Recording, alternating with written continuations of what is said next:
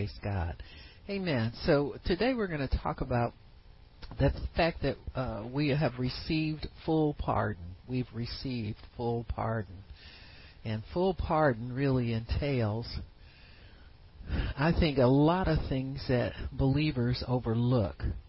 Uh, and it's not good to overlook anything that's a blessing that comes from God's covenant.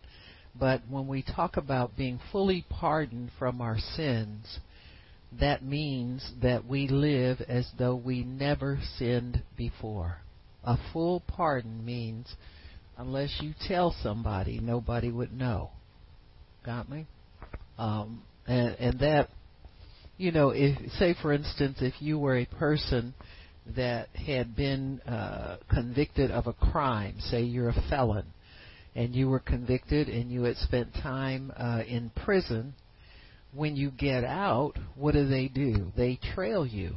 They follow you. They keep up with you because you've offended one time, and that record of that offense will follow you for many years throughout life. Uh, in some states now, they have people who have been convicted of sex crimes. They have to register as sex offenders, and that is let any and everybody know uh, what you did in the past, whether you're you're over that or you're healed or delivered or whatever. Uh, in the natural realm, these things follow you. Uh, if you get out of jail, they put you on probation for a period of time. You have to check in with a probation officer. Your your sin follows you. Your mistake follows you when you talk about the natural realm. And I think it's a good thing in most cases because there are many people who are what they call repeat offenders. And uh, if they don't really get uh, a new uh, understanding of who they are and, and really turn their lives around, so to speak, is what people will often use that term, then uh, they are apt to repeat those things again, you know, according to the law and really according to uh, what happens in real life. You see a lot of people that don't ever just completely uh, turn their lives around. There's so much against them as far as how society views things and and all of that people are fearful and distant and so forth and so on and and so these things uh, tend to follow us. Now, because somebody has been convicted, they have a record, but a person who's doing the same thing and has never been found out kind of blends in with society and moves among us. So you can see that that system needs fixing. Anything that's man made needs to be fixed.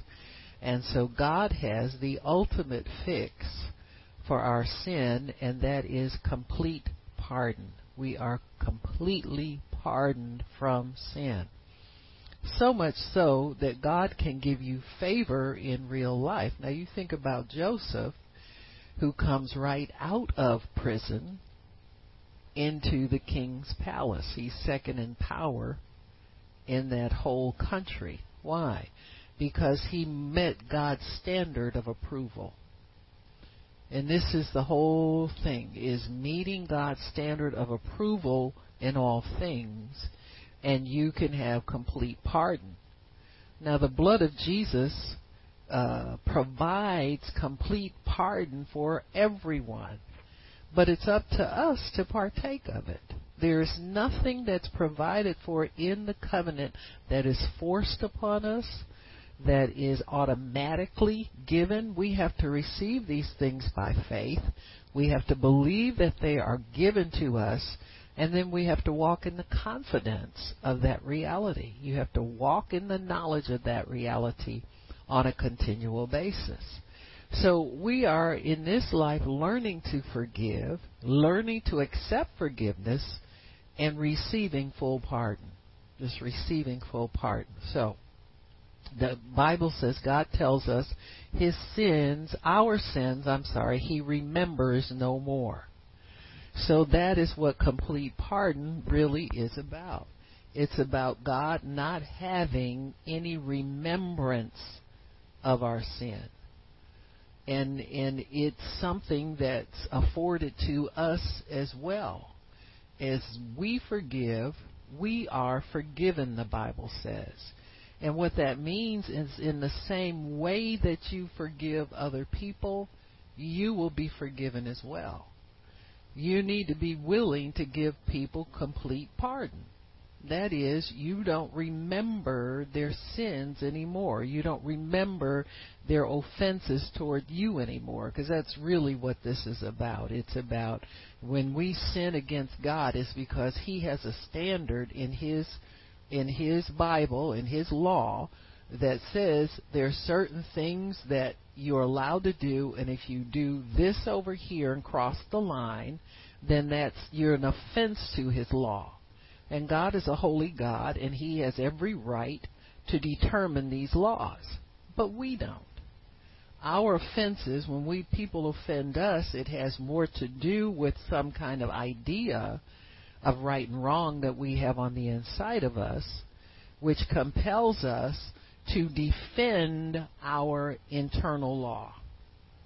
I, this is wrong and that's wrong and this was wrong and, and I can't stand a person who does this and I don't like this and I don't like that. And so you can see it varies from person to person.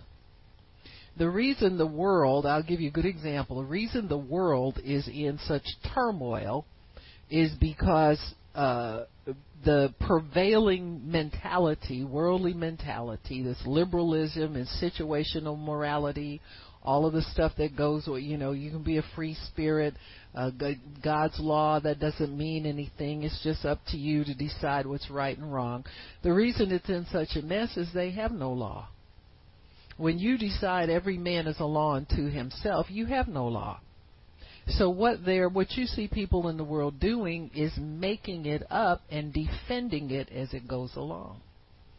And so now the list of offending people gets longer and longer and longer. So they are really trying to write a Bible by which they want everybody else to live.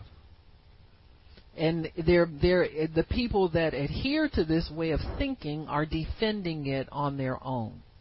So that's why when people go out onto a college campus and they want to talk about uh, defending the Constitution or conservative values or or stemming the course of illegal immigration or sending people away from here if they've broken the law. All this.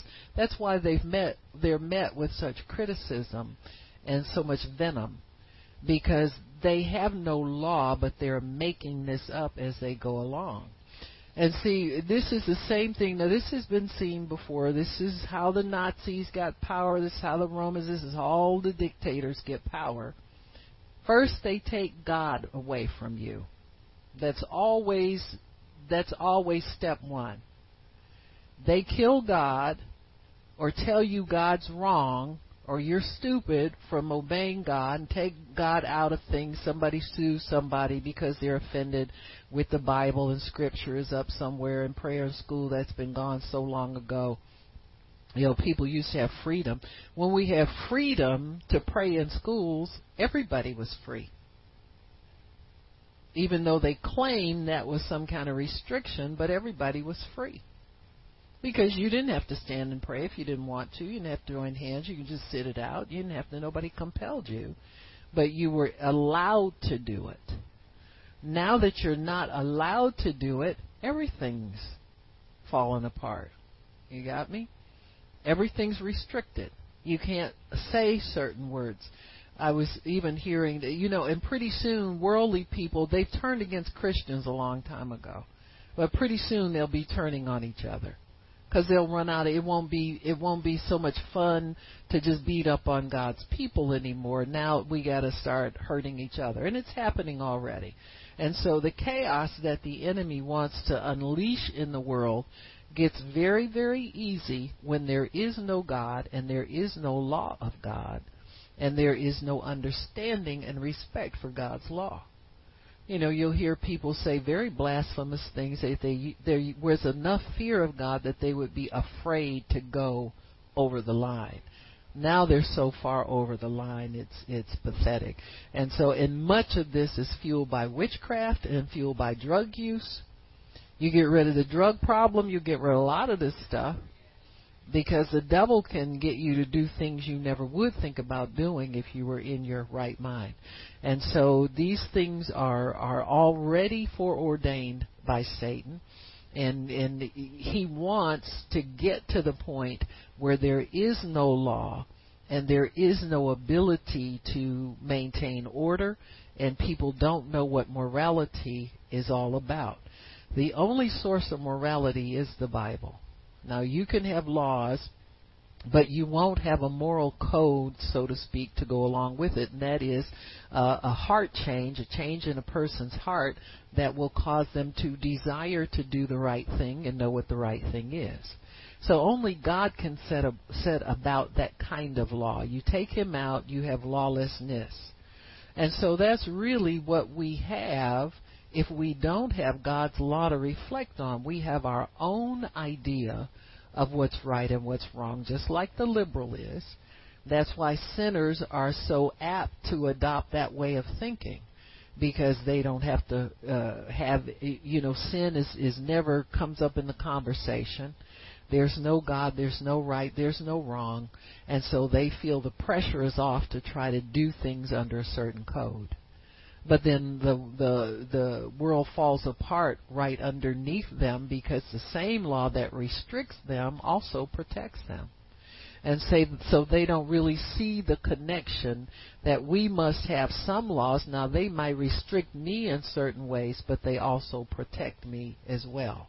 And so when we see that that breakdown in respect that people have just for laws and and things traditional things that you didn't used to argue with. Everybody argues with everything now.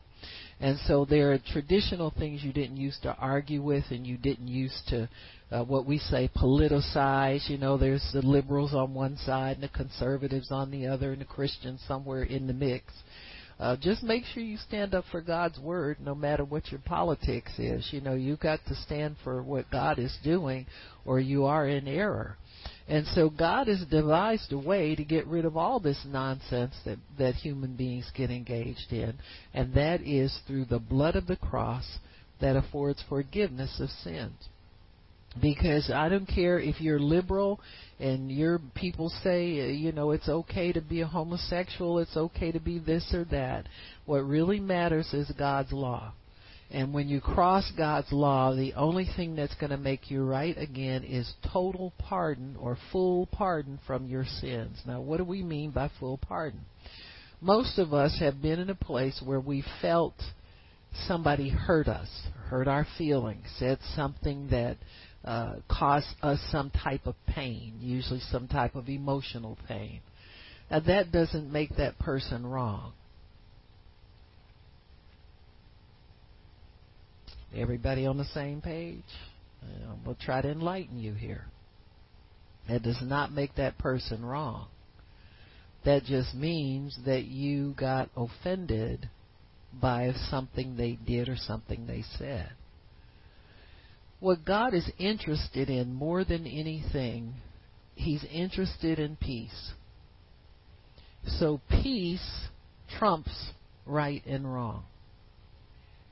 Now, somebody person may be wrong. You know, you might just be sitting innocently there. And this is the other thing. We we think if we haven't done anything to anybody, that shouldn't draw any fire. Well, you couldn't be more than wrong. Man, just keep living for God a little bit and see what happens you know, some people are very, they come in very timid, they walk on eggshells, they smile at everybody, try to be polite to everybody, and then since somebody says something mean to them. and they think in their minds, well, did everything I'm supposed to do. How did this happen to me? Grow up. Huh? Just grow up. Keep living. Because there are people. What did the what do Christians in the the Muslim nations do wrong to anybody? They just serve Christ and they're tortured, they're put in prison, they're hung. So just get real, folks, okay? Simmer down with your little law within yourself, you know, and you're see this is the way humans do. We figure out a way to survive. And see surviving really means nobody hurts me, I'm not upset, nobody stands in my way, nobody treats me mean, nobody does anything to me that's not pleasant. I must have pleasantness all around me at all times. And see, nothing can be more mythical than to think everything's going to be pleasant, where you can control other people's behavior so that they don't do things that upset you. Some things, some people are just easily upset. Somebody needs to say amen, because that's the truth. The Bible says love is not what easily provoked, upset, touchy. And then sometimes people look for things to be upset about. You know, you come into, say, like somebody comes into a new church or something. The first thing they do is want to see who talks loud or who talks not pleasant or something. They're feeling for something, you know, so that they can be offended and they can look. And then once they find it, they're satisfied. You understand what I'm saying? And then they go on and look for more and they make a judgment of these people aren't really Christians because they do what I think Christians are not supposed to do. It has nothing to do with God and His law and His word or anything. So God says in His word, you know what, y'all? Just quit it. Just drop all of that. And I have a solution for you in everything, and that is to forgive. God is not interested in somebody hurt you. Write that down. He's not interested. He's already given a blanket answer for what to do with that. And he expects you to obey his law. He ain't interested in somebody hurt you. He's interested in you forgiving, not carrying that around in your soul, not being burdened with it. He's interested in helping you, and you do not get helped by taking somebody to court. The court of accusation. Huh? Now, you know, we can all be racists and homophobes and all that kind of stuff. People say, well, Jesus wouldn't do that. Jesus, I say, do you know him? Do you know the person of whom you speak? He's a holy God. He doesn't tolerate sin. In fact, he will throw you in hell if you don't ask forgiveness and get it. You understand what I'm saying? So uh, we can all have our little law within ourselves and think if somebody crosses my line, I'm going to put my foot out there in the aisle today. Somebody steps on it, mm-hmm. They're in trouble. you know. So we set ourselves up for offense many times. You know, there are attitudes that we carry we need to let go of. You know, just get get in your word until you feel better about that thing. That's what I used to tell people. I said, honey, you can get in the word and lose that. You know, that won't be a bother to you anymore. And so you get in the Word and get your mind renewed till you don't think so much about yourself all the time, what you want, what you want to do, and what's going to make you happy. You get out of that and then you can live. But if you still hold on to ideas, attitudes, standards, whatever you think it is, and people cross your line, it upsets you. Sometimes people will go off on you and say things to you that do hurt your feelings. You, your answer's the same. It doesn't matter what they do and how much they do it. You got to forgive. If you're going to be right with God and, and have success in this walk, you must forgive. It is a mandate. It is a command. It is such a command from God that He refuses to forgive you until you forgive other people. You holding somebody hostage in your heart, you go to jail. Oh, God said, Nope, you're not God. I'm not going to let you hold anybody hostage and get up in my face what did Jesus tell the disciples? He says, You know what? He said, You're going to make a big offering to the temple, and you got something against your brother. Uh, leave your offering right there at the altar. Go make it right with your brother first, and then come back. In other words, God said, I don't want your money if you're not right. You got me? See, what we've had in our church is we've taught money above everything and we've left the basics of the gospel. That's why so many angry people in the church. That's why so many discouraged people in the church. See, you'll never get the financial prosperity if you don't get this, because this comes first. There's evidence in the Bible. He said, Leave your gift. I don't want your money. If you got something against somebody, leave it there. Your offering is not acceptable to me. Now the church might take it, but it's not acceptable to God. You got to please Him with everything you do, or it's not going to work. So uh, when God starts talking about forgiveness, He's talking about full pardon. He remembers our sins no more. Now, somebody remembering something, if it's remembered, that means it can be held against you. Hmm? There are certain things God remembers. He remembers us. He remembers your name. He knows your name. Amen? He knows all about you. Those things he wants to remember, but your sin, he says, he will forget. He remembers it no more. So once it's confessed, as far as God's concerned, it's done away with. But what about us? How do we know and understand and live in the benefit of the full pardon? And that's something that is a matter of your walk of faith. You have to you have to stay with that until you get it. Know what I mean when I say get it? It's an automatic thing. Your mind doesn't run back there anymore. Your mind isn't quick to to think about this was wrong and that's wrong and who did this and who did that and who looking at people all fish eyed. Fred Sanford, you old fish eyed. you know what I'm saying? Looking fishy at people is suspicious and uptight and all that kind of stuff, you know. So when you know you've been fully pardoned, you're free. No, you're free. No. And religious churches, the sin is the only thing they have to talk about. So they're always looking to put somebody down because they don't do this right or they don't do that right according to them.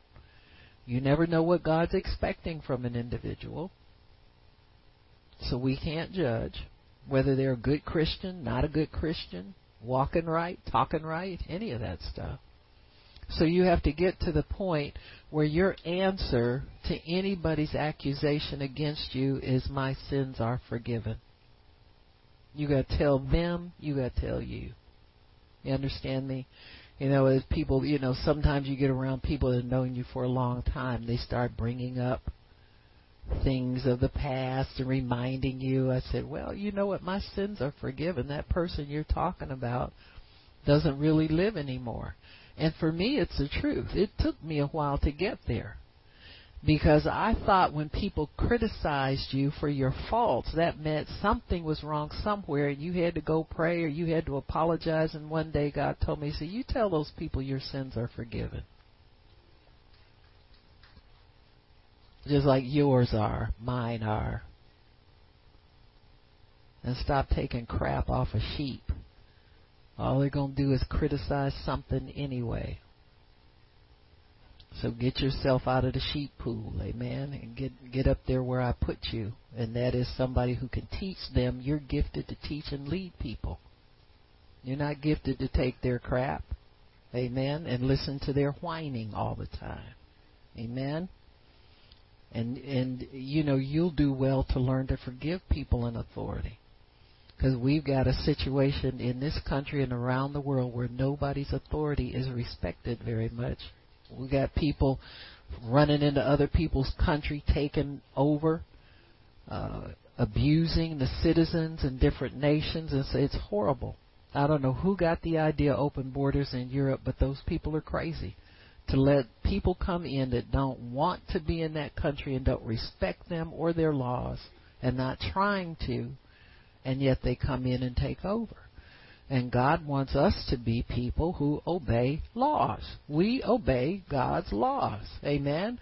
And those laws are not grievous to us. So we want to obey God's law, and you can only obey the law of God if you're forgiven. If you're not, if you don't know that you're completely forgiven of your sins, you'll be reluctant to step out and really do anything or live life. You'll be so afraid of making a mistake. And God, Jesus died for us to not be afraid of making mistakes when we step out and obey Him. So when your sins are forgiven, you have been given a full pardon. Amen. Now the word forgive really means to send away. It means not to retain it anymore. to send away, to leave alone. So if you forgive somebody, you quit mouthing back to them. You quit looking for opportunities to remind them that they offended you. Huh? You know, and and you know, let me go a little further, and this is a little slick thing Christians do. They'll say something like they're trying to um, flatter you or encourage you, like they'll say, um, "Oh, you've changed so much from the way you used to be." Well, what does that mean? Huh? See, instead of keeping your mouth shut, see, that's unforgiveness. You say things like that to people. That means that you need to work on you forgiving. You're not that person's judge. You're not qualified. We're not qualified to judge anybody. That's why we are commanded to forgive. Because you ain't qualified. The Bible says why are you picking at that little speck in your brother's eye when you got the biggest beam in your eye? You can't even see straight to help him. So we have to take these things to heart, folks. If we're going to walk in what God's given us to walk in and be Christians for real and be free of nonsense and the devil's pulling at us and the devil defeating us at every turn, we're going to have to take this stuff seriously and walk in the Spirit of God. You know uh, people people need to understand that offenses will get so strong they will separate you from people. They'll separate the body. That's what that's what the devil wants. He wants people separated and divided. He doesn't want us to get along because there's such power in agreement so he would rather have us so concerned about what somebody said. They don't like me, and I says, well, you don't like them either, and that they don't like you is not an excuse for you not liking them. You're gonna have to love people. You can't afford to dislike anything and anybody, because God sees it, and He's not forgiving you if you don't forgive.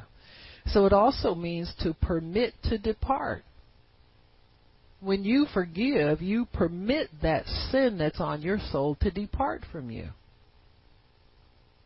When you forgive people, you uh, permit them to go about their life.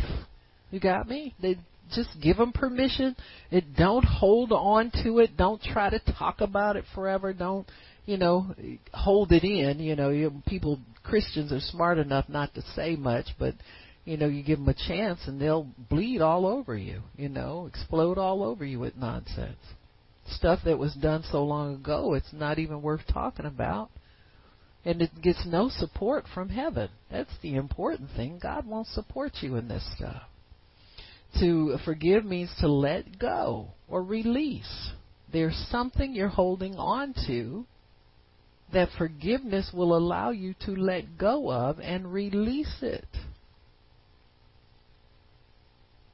It also means uh, to permit.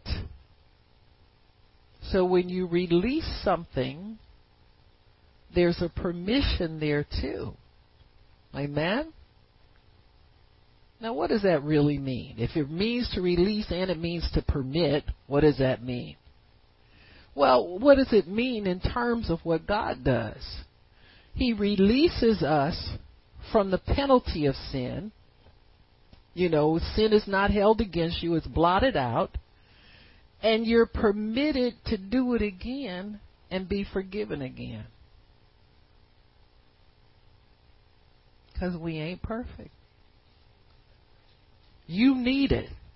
We all need it. You need to be forgiven and permitted to sin again and it not be held against you if you'll confess it.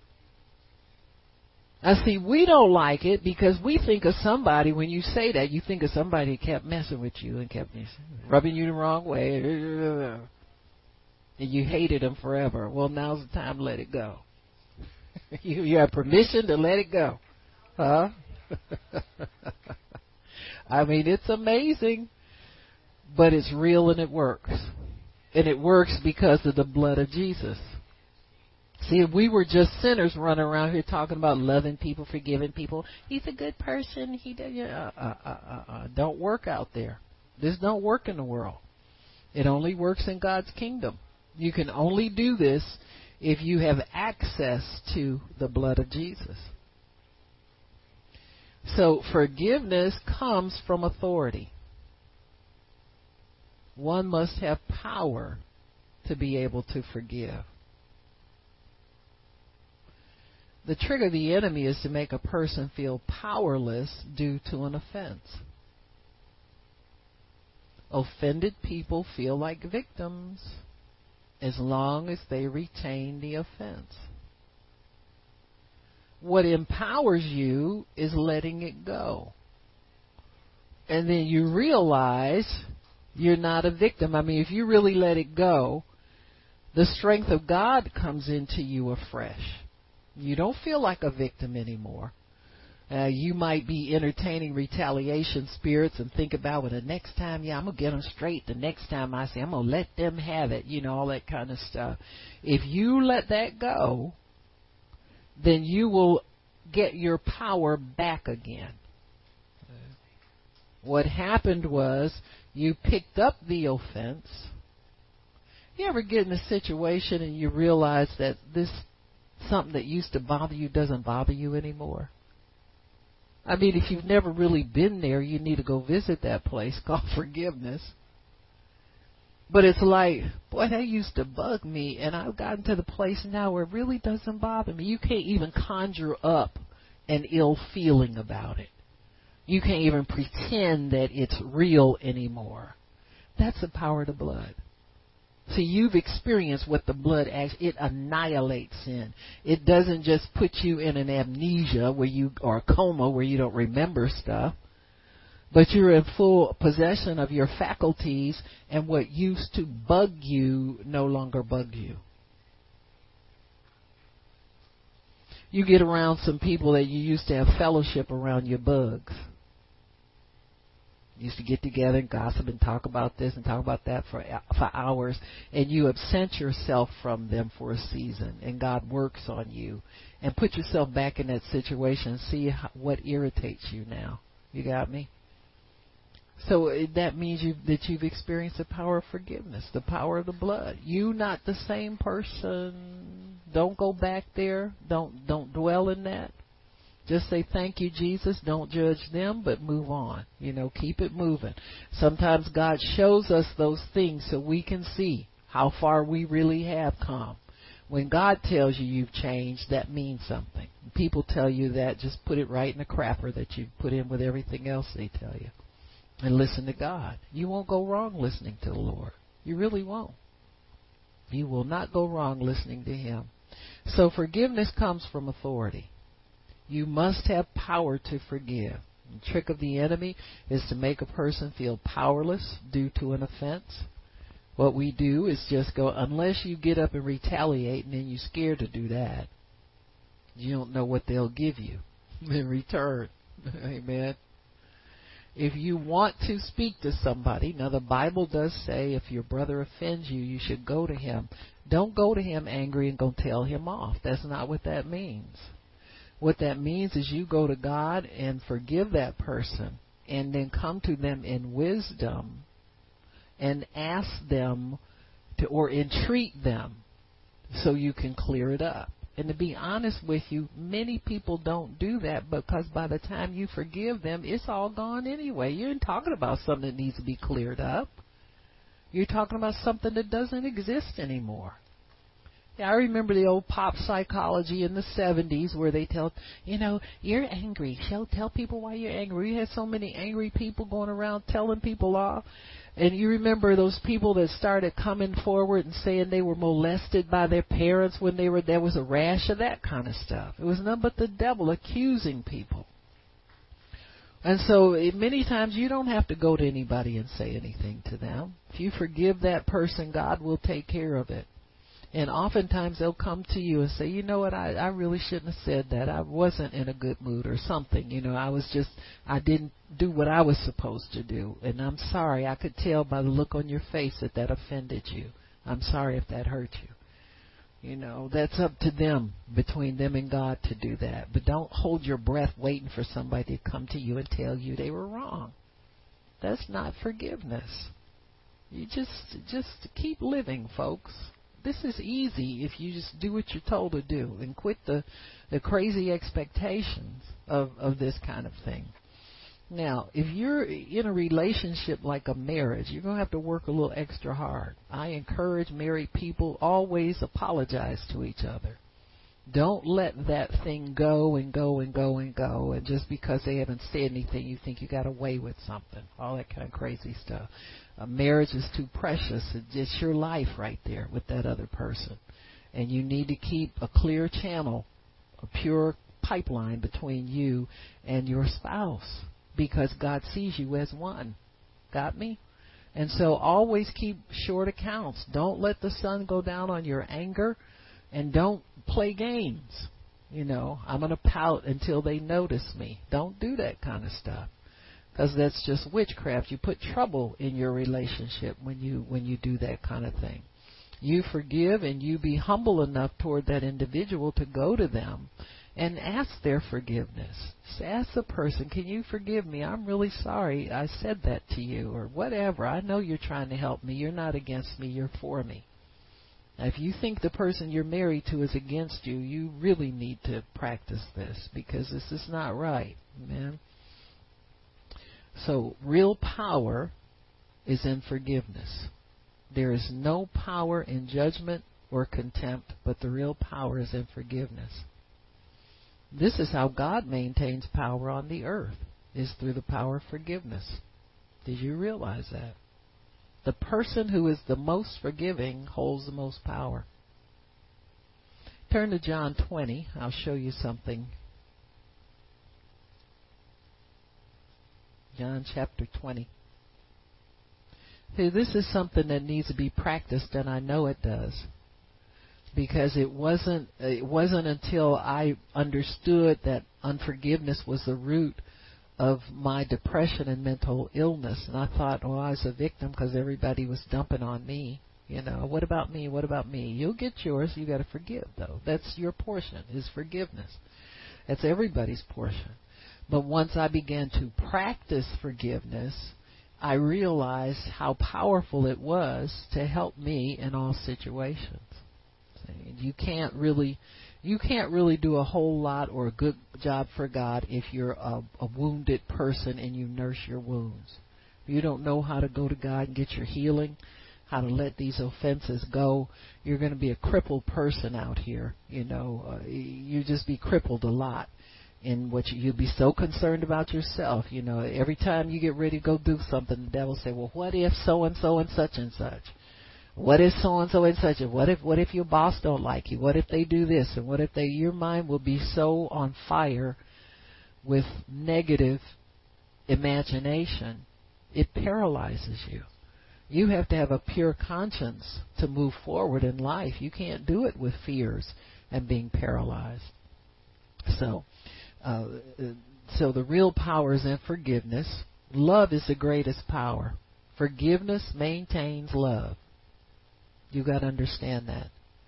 If you don't have forgiveness as as a an automatic, love won't be automatic. It'll be hard for you to to get things done. It'll be hard for you to uh, get along with people. It'll be hard for you to see yourself doing. You'll have a limit. The doors will shut. Spiritual doors shut to you with unforgiveness. So love is a greater power. Forgiveness maintains love. So the love of God is in you attempting to express itself, but you you silence the voice of love with unforgiveness. You just squish it down. You oppress God's spirit with unforgiveness. In John chapter 20 and verse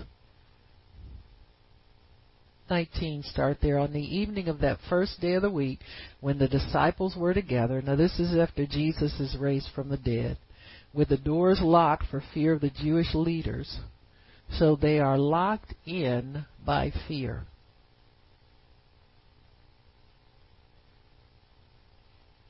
See fear fosters a lot of unforgiveness.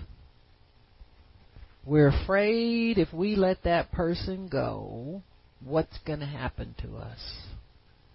We're afraid that if we look at them as not guilty, our whole world's going to fall apart. Because that's been our world. Up until we we find God, is our world, is our little laws of right and wrong. You know, uh, I'm married, but if my spouse does X, Y, or Z, see, that's fear talking. That's fear talking. You're scared that you're going to have to do too much to keep the relationship going. Or they won't do their part to keep the relationship. You'll have to do all the whatever, whatever. Huh?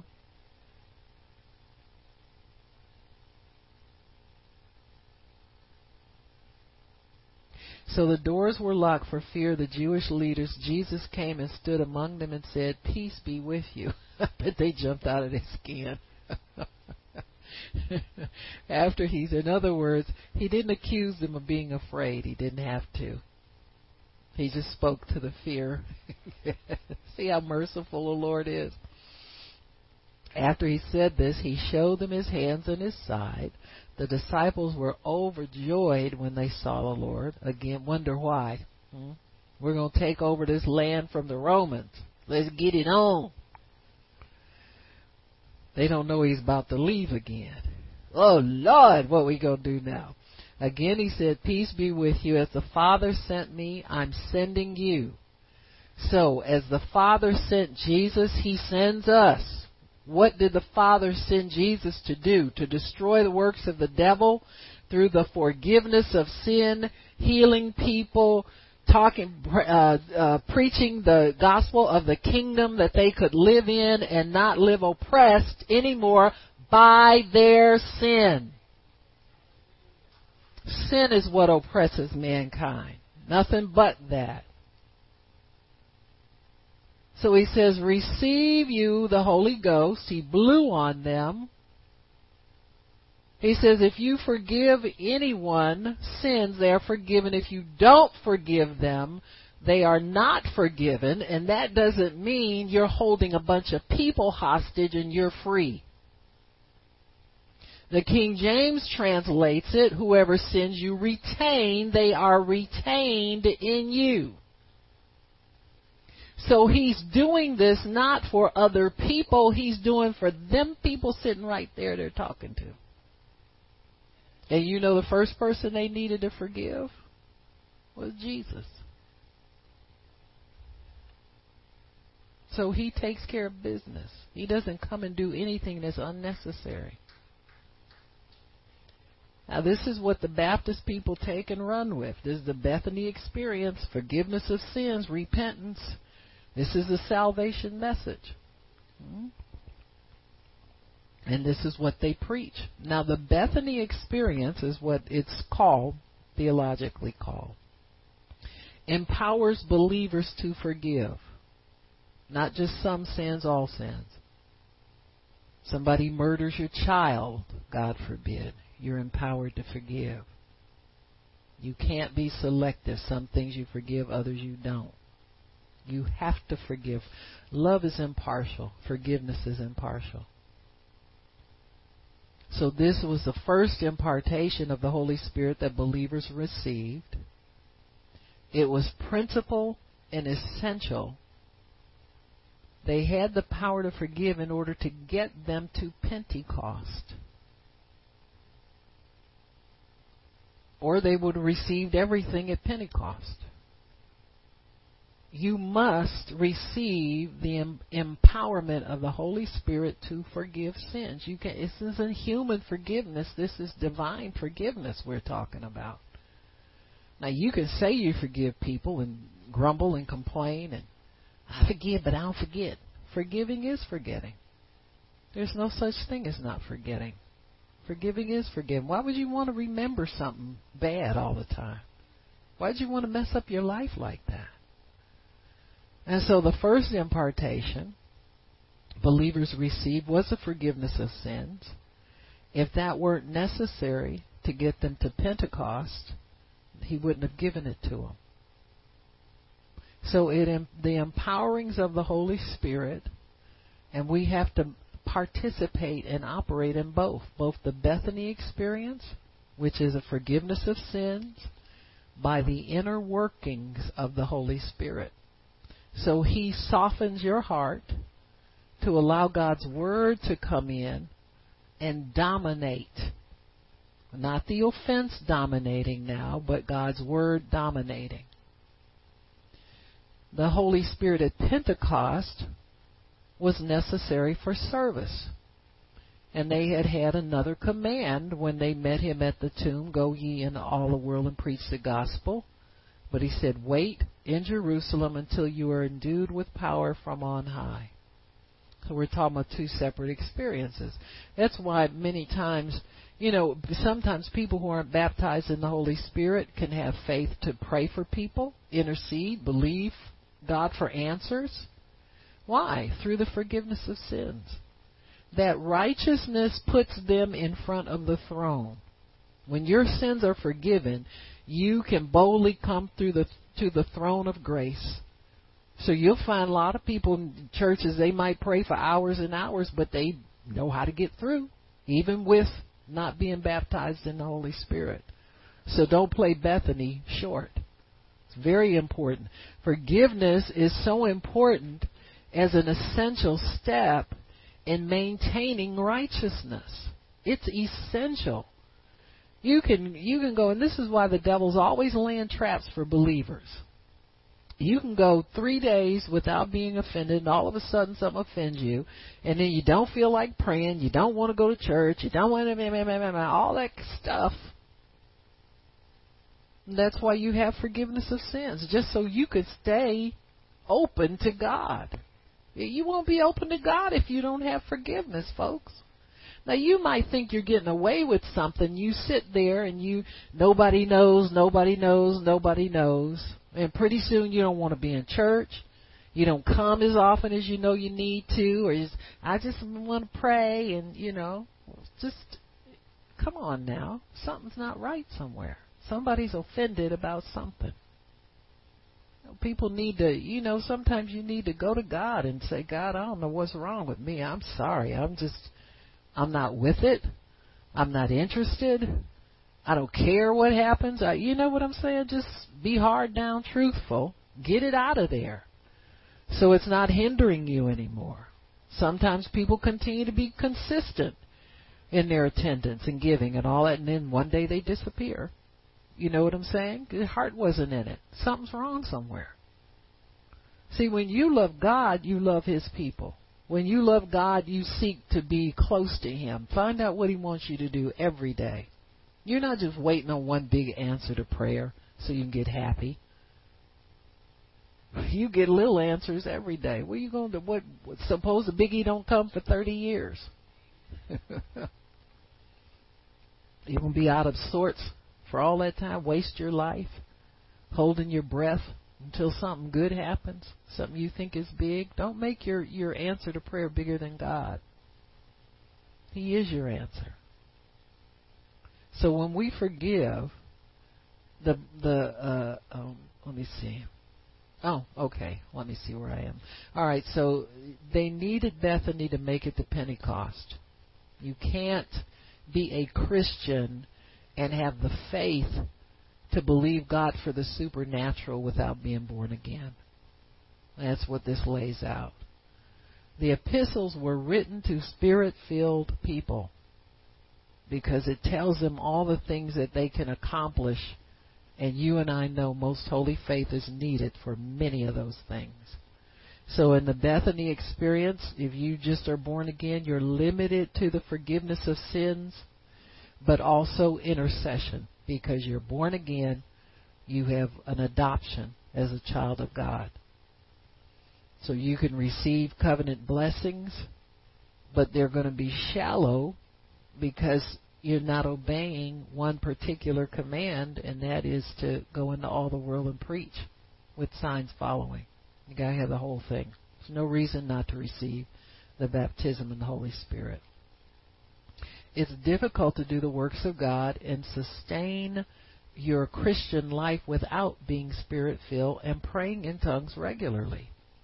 You have to exercise the gift too, folks. You can't just say I got, you know, you're like uh, the Holy Spirit's a collection of experiences.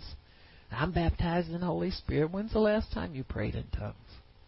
For more than like 10 minutes. You know, I know we pray when we have our prayer partners and stuff, but you know, you need to get alone with God and worship Him in the Spirit, and sing in the Spirit, and pray in the Spirit, and stuff like that.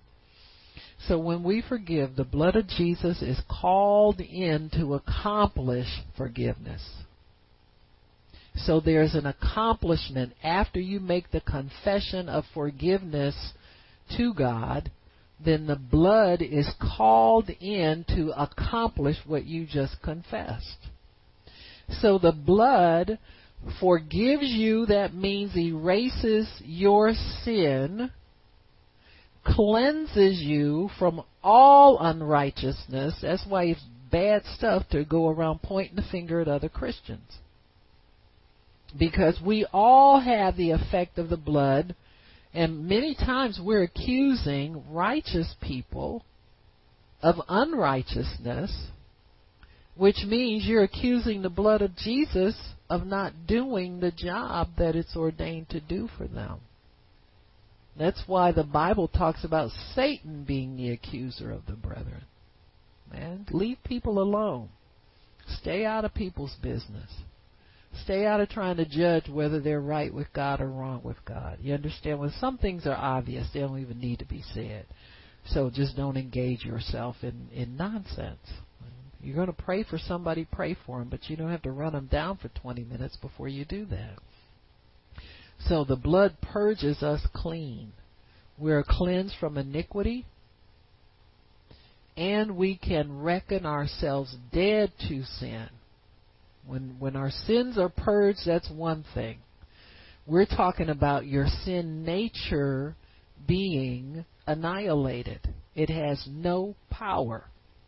Now you might have some recollection of some things, or you might get idle in your mind and start meditating on stuff you got no business thinking about and get yourself involved in some nonsense. You understand what I'm saying? But that's you walking away from the righteousness that God's imputed to you and picking up that old carnal thought again sin still lives in your members. You you can cuss somebody out, slap somebody, you can do a whole lot of damage to people if you ever get a mindset to do it. But for the most part, that's not your first thing you reach for in life. You reach for peace. You reach for love. You reach for righteousness. You don't reach for nonsense, first thing. So we have to reckon these things to be true. You must believe that sin has no more power over you. Evil thoughts have no more power over you. Depression has no more power over you. A bad temper has no more power over you. All these things have no power over you when you're blood washed. So if you reckon yourselves dead to these things, you won't be so quick to make excuses for them when they pop up in your life. You'll be more inclined to ask forgiveness for them and ask God to purge you and cleanse you once again. You got me? So it's not just a one time deal. We said the word for forgiveness means permit. So God will permit you to get stupid again, but you better come back to Him and ask to be forgiven for your stupid. You see what I'm saying? People say things like, I get tired of, no, you're not tired yet because you keep doing it. You got me? So you try to ask, you try to humbling yourself is what the problem is. you try to asking for forgiveness, but you need to really get tired of it, and it will cease. Once once you hit that point, and you keep going to God, and you keep saying, "Now, God, this isn't right. I know it's not right. I ask forgiveness for, and here I am doing again. Help me." Don't ask Him what's wrong. You know what's wrong, but ask for help, and He'll help you. He'll definitely help you. First Peter two twenty four, who him own self bore our sins in his own body on the tree, that we being dead to sins would live unto righteousness, by whose stripes you were healed. So the purging also is your healing. There it is right there. And, uh, you know, when people say, well, I believe in salvation, but there's no more healing. Oh, no, it's one work. Every time you see it in the Bible, in the New Testament, it's mentioned together. So, which means that if your sins are forgiven, that means that you are healed. You need to believe God that that's true. The reason people see it separated out is because they don't stay in God long enough to find that that's true. You got to stay with this stuff. You got to stay in the Spirit until God proves to you that this word is true because it manifests in your life. Joyce Meyer said that she was taken off guard one day. Somebody you know, there was a church she used to belong to. She ministered there. She said these people were really, really persecuted her, talked bad about her ministry, told every pe- other people not to follow her. You know, she wasn't doing this right and that. They just given her a hard time for years. And uh, you know, she moved on in in in her ministry, and kind of the talk died down. You know, and one day she said that she had heard that they were in a building program. And she had sent them a pretty sizable check. She thought everything was forgiven, so she sent the check and they sent it back to her saying they didn't want anything to do with her, her money, blah, blah, you know, just a mean letter. And then one day, some years later, they told her at her office that somebody in her office was there to see her and mentioned who they were and where they were from. They were from this church that had given her such a hard time and she said, she said I could have said I was busy. She said, but God didn't let me. She said I, but I, she said, but I told God. She said I am so furious with these people. See, some of our heroes and heroines are human parts too. We are. And she said, God, you're going to have to do something for me and let me know the reality of forgiveness. And it can't take long.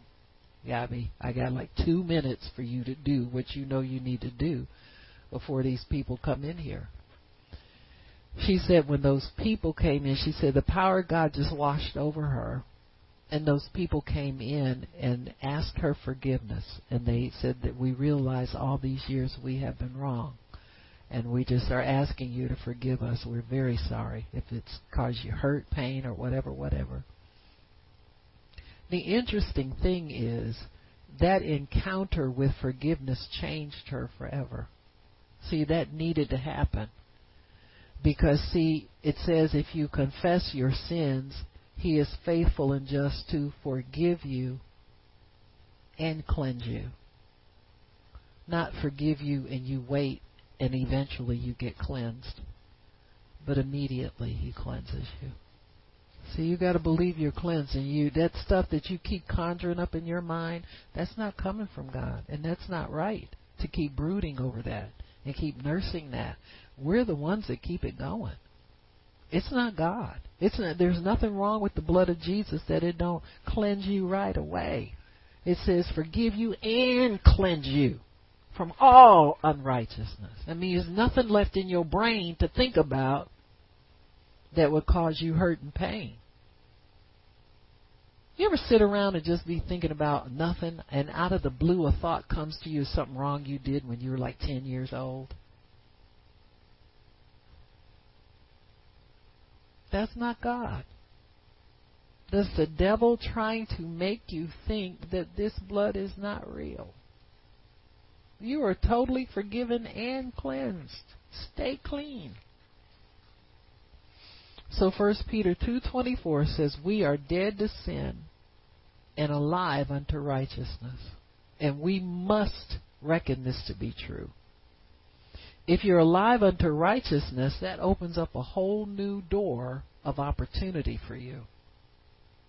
Now I look at that as a plus because you can go about life doing right things that will be a plus to you instead of sinning all the time, which is a negative. So now and I think if you stay out of the bullpen of, of warming up your sins over and over again, and rehashing them and warming up other people's sins over and over again, rehashing them, and just go on and live as a righteous person. Start doing right things. Look for somebody to bless. Look for some work that God wants you to get involved in. Look in something to occupy your time. You know, start writing a journal, writing down some answers to prayer, finding out things that God is doing in the earth that you can do and get involved in. Pray and ask Him what you're to do with your with your life on earth. Start doing that and you won't be so conscious of what your life used to be about. You'll be more aware of God's righteousness working in your life and be dead to sin. That's how people do great things for God. They quit thinking about what they used to do and how bad things are and what they don't have and what they lack. And they say, I'm rich. I'm rich in God. God, I'm so wealthy, I need to pass off some of that wealth to somebody else today. What do you have for me to do? So we are dead to sin but alive unto righteousness. You have to accept that sin has no power over you, even when others sin against you. That's that's the open door usually for the enemy to get you thinking negative again. Is offenses. Offenses are really the the Greek word for offense really is a word for snare or a bear trap. And you have to put your foot in the trap in order to be offended.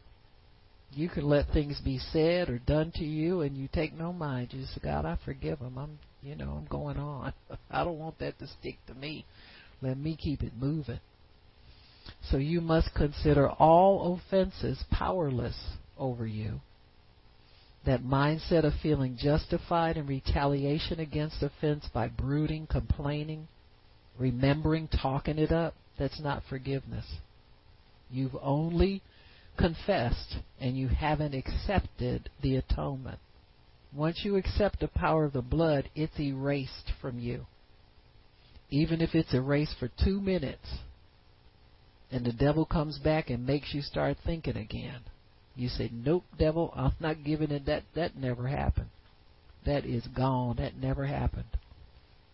That's really what forgiveness is. It means that it never happened. You start talking about stuff about people, what they used to do, and all that. That stuff never happened if they're blood bought. And they, you won't get them saved bringing up their faults either, folks. I'll give you another tip. The person who holds on to unforgiveness as a trophy has not forgiven. They used to do this to me, and they, you know, we wear it like a badge sometimes. You know, a little badge of honor. That's who we are. Once you confess forgiveness, you have to let the blood do its work. Don't hold on to a memory when you know God's trying to help you let go of it. You keep working with the Holy Spirit.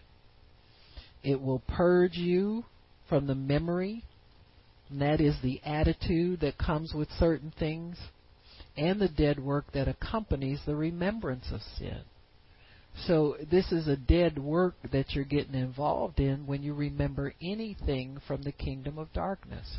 You're letting your mind go over onto something that God considers dead. And He does not want His children reviving dead things. He wants us living in His life. So when you forgive, you are not being the bigger person. Quit saying that, quit thinking that, get that word out of your mind. That doesn't exist. The bigger person is Jesus. That place belongs to Him and Him alone. Because He's the only one who voluntarily took on sin that we would go free. So that's the bigger person. When we forgive, we're doing what's best for us. We're doing something that will help us and help us immediately. God gave us forgiveness so we can live without being burdened, hindered, weighed down, bogged down, and immobilized in life. There is no life outside of life in the Spirit, not for us. You can't go back to being a sinner, and you can't enjoy sin anymore. You just think you do until you start doing it. Ask anybody who's backslidden and come back to the Lord. You think you're going to enjoy it till you get caught up in it, and then you realize, oh yeah, I really am saved. I don't even like this no more. You know what I'm saying? oh, lighten up, y'all. Were you going to sleep? You dead? What's wrong out there? Huh? Act like you don't know what I'm talking about. I'm talking to saints here.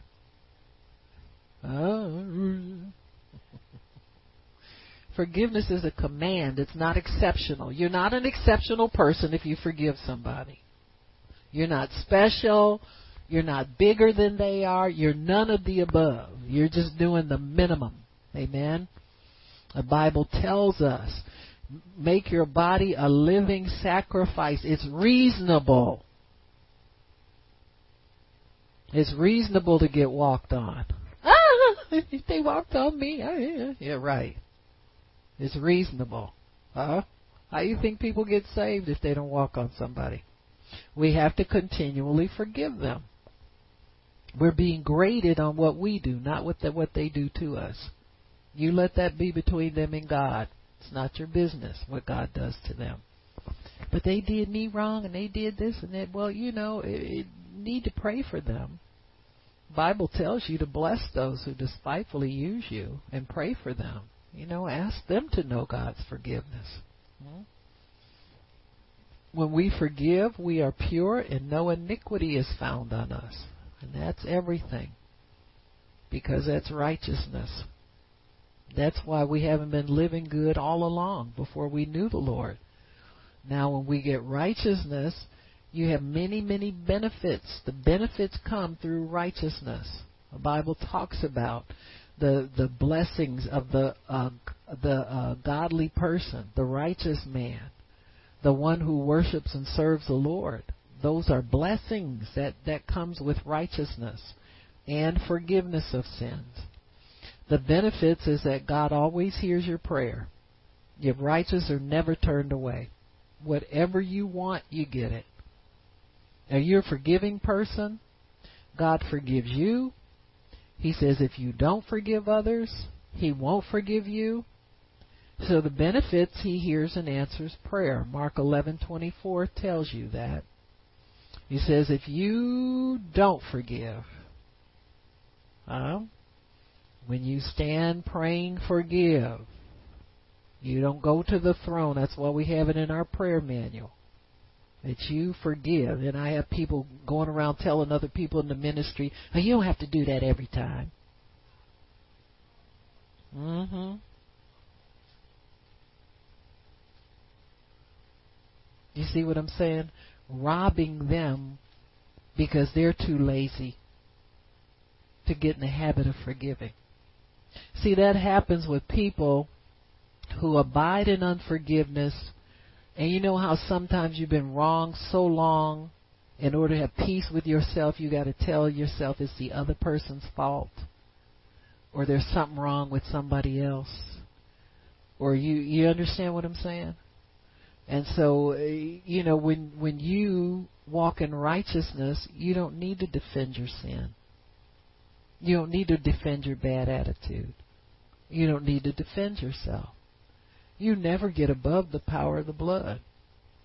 And you know that's why people's lives are wrecked half the time. You know they'll do okay for a season, then all of a sudden fall apart. They lose everything, got to start from square one. So they're looking for shortcuts. Self righteousness, trying to put themselves above something or somebody else. So it's a mindset that people have that they need to be renewed out of. You get under the blood and you get to let God break that stuff down out of your soul and start letting that stuff go and start picking up the mind of Christ, understanding my sins are forgiven. There's nothing holding me back from receiving everything that I need from God. Instead of always thinking it's not for you, it's not for now, it's not for this, it's not for that. It's unrighteousness. Don't live like that. You don't have to live like that. Jesus took a terrible beating for you to live like he lives, free of sin. So when we forgive, we are pure and no iniquity is found in us. That's righteousness. God hears our prayers. We can walk with Him. We have access to His throne. And we ask what we will, and it's given. We ask what we will, and it's given. If we abide in Him and meditate on the Word, it benefits us. So your greatest, instead of you thinking about what you did wrong all day, or what somebody did wrong to you all day, give yourself a righteousness break. You know, just say, God, please forgive me. I wasted my whole day remembering stuff that I need to forgive. Help me to get my mind where I don't keep drifting back there all the time. And He will help you. Go get you some scriptures, start meditating, enjoying what God is telling you and what He's helping you to understand. Get into your new life. Get out of that old stuff. We have access to His throne, and that is unlimited access to the throne of God. He abides in us and we abide in Him. Isn't that much better than being a victim and remembering all the bad stuff in your life? To abide in God, let Him abide in you. You can ask what you will, and it'll be done. God sheds His revelation. He shares revelation, anoints us for ministry. It's a wonderful thing to know that God entrusts the souls of men to you. And he can only do that if you're a person who instantly forgives and continue. If you sit around and brood and think about something and let yourself get all worked up and flaring up and all that, he can't trust you. He trusts people who instantly forgive and walk in righteousness. I remember, uh, you know, I, I and I, I'm not a person to just, you know, be aggressive or boisterous. Bold is different from aggression. If you're in the Holy Ghost, you know the difference. Now, I'm not a person who's timid about stepping up when God gives me something to say, but I'm not, you know, a pushy person, you know. Sometimes you see Christians in the in the grocery line and they like, yeah, you know, and God to get me this and God, you know, shut up, okay? Just keep it, put a pin in it. But I remember uh, going through Meijers. This was years ago when I first started. When I first moved back to Ohio, I was coming through there, and there was a young man that kept staring at me. It was a, at the register, and he said, "You look like." uh And then I remembered. I said, "Oh Lord, they got a TV broadcast down here." And then I started searching myself. I, I didn't. I didn't. Wouldn't be. I said, "I wasn't a bad girl, was I?" He started laughing. We laughed about the pro. He said, "I really enjoy your teaching." He said, "You know," and it's just, and so God let me see that because He had to remind me, don't ever be off your watch. Don't ever be off righteousness. Don't ever come through here or anywhere. Because I can use you anywhere if you're there where I can get you. And if you're in there fuming at people and upset because you got to wait in line and, you know, that kind, you, he's not him. That's not him. That's not God. That's not His Spirit. You got to learn how to walk with God. Don't don't let go of His hand.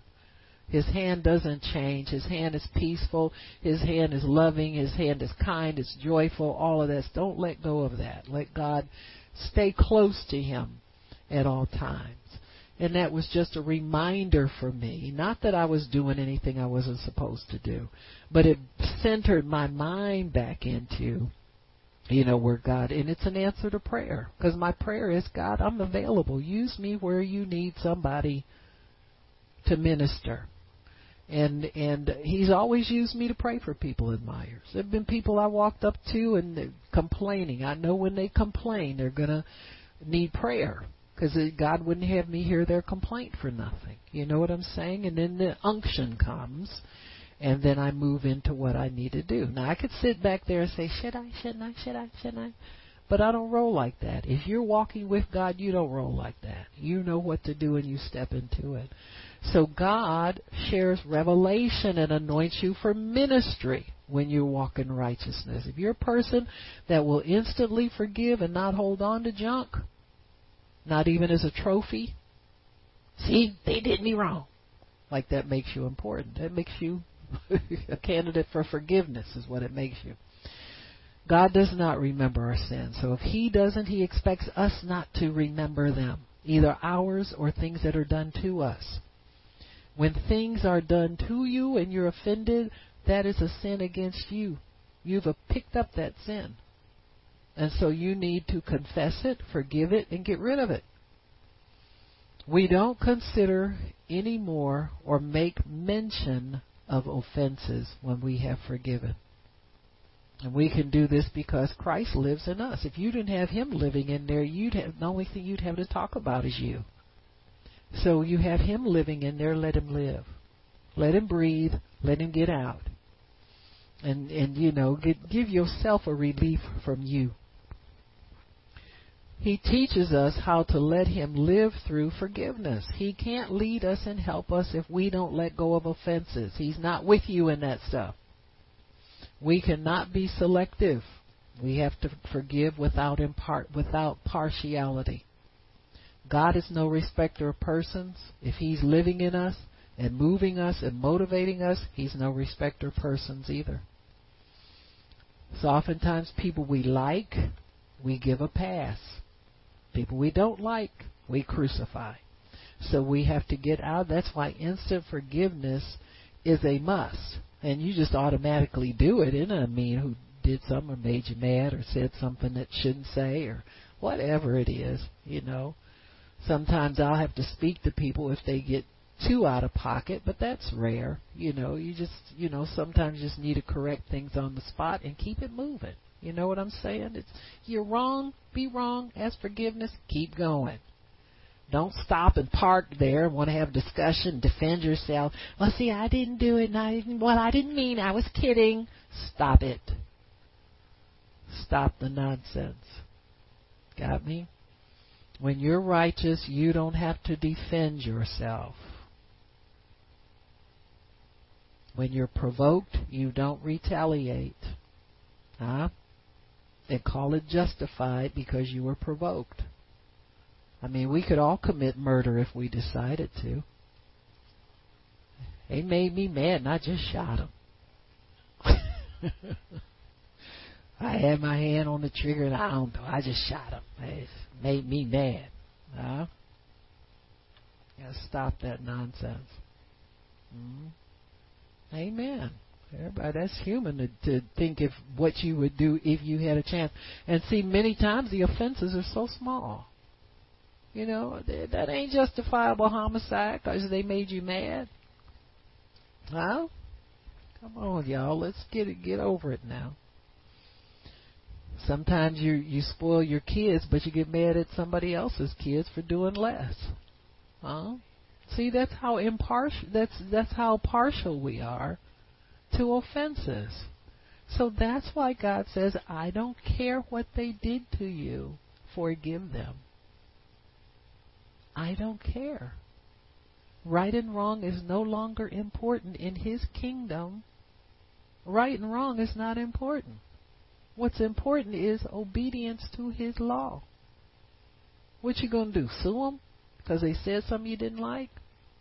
Well, people do that a lot he told the the believers in uh, uh, in the New Testament were cautioned not to take each other to court. They said, "Don't you know you'll judge angels one day? Just start living like it." Amen. You start living like you have authority to judge angels, you'll stop judging people so hard. Well, you'll start loving people the way God loves them and let everybody go. That's forgiveness. Amen. Everybody's supposed to forgive and be forgiven. Amen. That's your job. Amen.